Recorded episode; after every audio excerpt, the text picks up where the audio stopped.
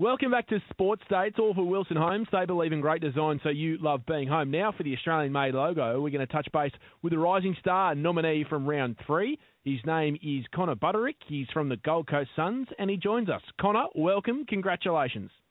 Hey guys, thanks for having me. Uh, it's come as a bit of a surprise, did it, or did you sort of know after the game you might have been half a chance? Um, oh, a little bit of a surprise, but I think if if you could win it multiple times, I think Matt Rowell would have would have dobbed me again. Um, but no, it, was it was awesome. Uh, obviously, a great honour to receive receive the nomination for this week. Um, comes off the back of a great team performance in the end. Obviously, couldn't have done it without him. 16 disposals, six marks, and your first goal in senior footy as well. Talk us through that part. Um, well, yeah, obviously playing in the back line. Um, whenever you get a chance to sneak forward and, and and try kick a goal, you have to make the most of it. So, um, yeah, obviously, just found my chances to to find the footy, and I uh, thought I did that okay. Um, overall, it was a pretty good performance. I thought, happy with it. Where did you play most of your junior footy in South Australia, Connor? Um, so I lived in Robe, in Robe, South Australia. I never really uh, got to play much junior footy. Was only um, doing Auskick down there because uh, they didn't have a under nines or anything like that when I was down there. They had um, junior colts. So if I stayed for one more year, I would have been playing junior colts, which was under 15s at 10 years of age. So I just missed out on that. Um, but when I moved up to the Gold Coast, I started playing uh, under nines and tens. And positionally, where have you always liked to play your footy on the ground, or have you moved moved around a fair bit? Moved around a fair bit. Um, I did play most of my junior footy mainly as a, a midfielder and a a, a forward. Um, but since coming into into the AFL system, um, been exposed to a different role, um, and I think it's been the best move for me in my development in my in my footy.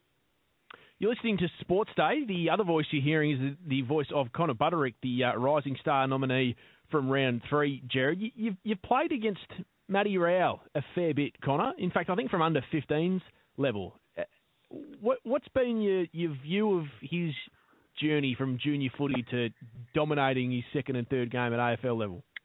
Uh, well, you could definitely see it um, from under 15s till now. Um, you know, playing against him and hearing all the hype about him, um, it's all definitely true. Um, you know, obviously the amount of talk that you'd hear between players at under 15s on on how good he is.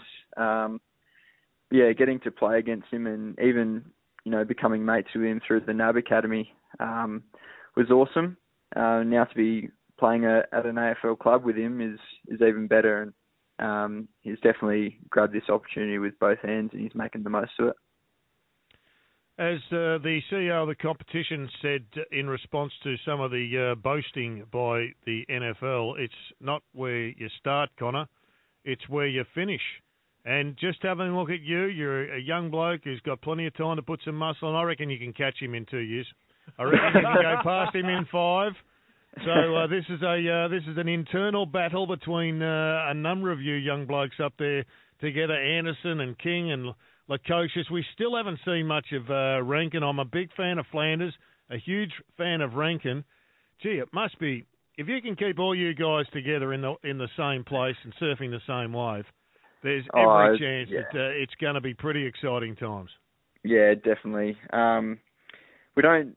Oh, we do talk about it or joke about it a little bit uh, between us, but um, I think the main part is is that it filters from you know the coaching um, through the staff, uh, mm. filters down through the players. That we're all we all have so much belief, not just in the young guys, but also the older guys are so keen on us younger guys that you know we can we can really write our own story, and if we yeah. stick together, then we can definitely be something very special going forward. Jared, what what would the uh, surf on the Gold Coast like mm. be compared to the tiny little town of Robe in South Australia where Connor grew up?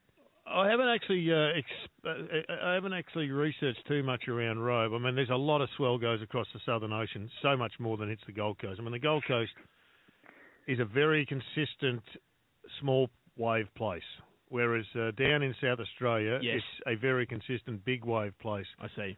How much of that uh, breaks in and around Robe, I'm not sure. But uh, So if if you wanted to get in the car and travel uh, an hour either way, I'm sure Yeah. you could run into some pretty good surf.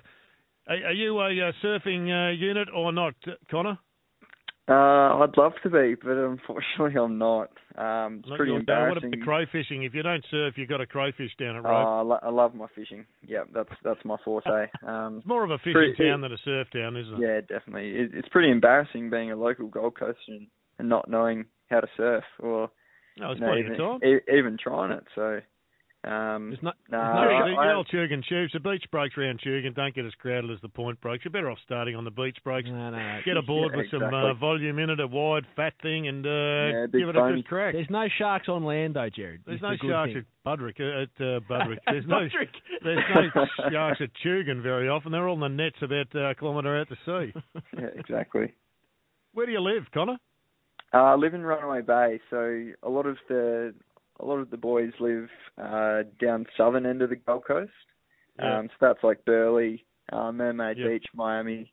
Um, but as I've been up here for a while, for the last ten years, um, I'm up the northern end, so I'm Mm. it's sort of I'm probably oh, 40 minutes from from Burleigh, um, just over 20 minutes from from the club. So I'm in a bit more of a quieter area than than most of the other lads, but um, it it does get pretty hard to catch up with them outside the club. But I see them enough during the week to to get sick of them. So um, Well, you, yeah, you're probably awesome. uh, at one of the more spectacular areas for surf. If you want to paddle across the channel over to Stradbroke Island, yeah, uh, South exactly. Straddy, that's where you can get some seriously uncrowded waves because most of the time uh, when you're surfing up there, if it's any good, you've got you and your best 400 mates together.